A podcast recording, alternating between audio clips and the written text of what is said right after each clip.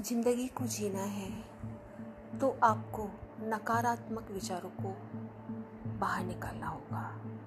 सकारात्मक विचारों को आपको अपने अंदर ग्रहण करना होगा, क्योंकि हमारे ये मन की दो सोच है, एक सकारात्मक, एक नकारात्मक।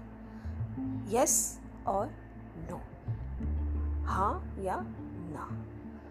तो जो हाँ है वो है सकारात्मक, जो ना है, वो है नकारात्मक। लेकिन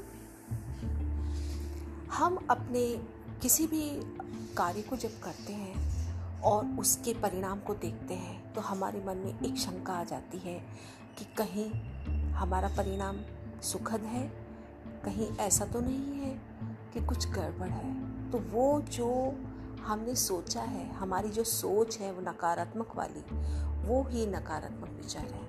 हमें अपने पर विश्वास करना चाहिए सबसे पहले। जब हम अपने पर विश्वास करते हैं तो तभी वह कार्य अच्छा हो जाता है। और अगर नहीं भी अच्छा हुआ है तो हम उसको अच्छा करने की और पूरी कोशिश करते हैं।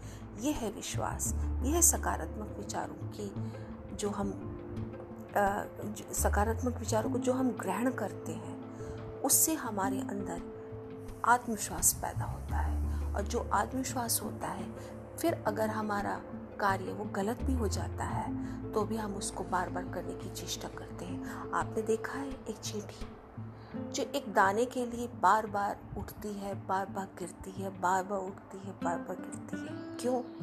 क्योंकि उसके अंदर एक आत्मविश्वास है।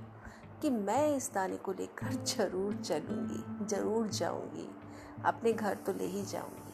तो ये चीज़, ये प्रयास हमें भी करते रहना चाहिए। हमें निराश नहीं होना चाहिए। धन्यवाद।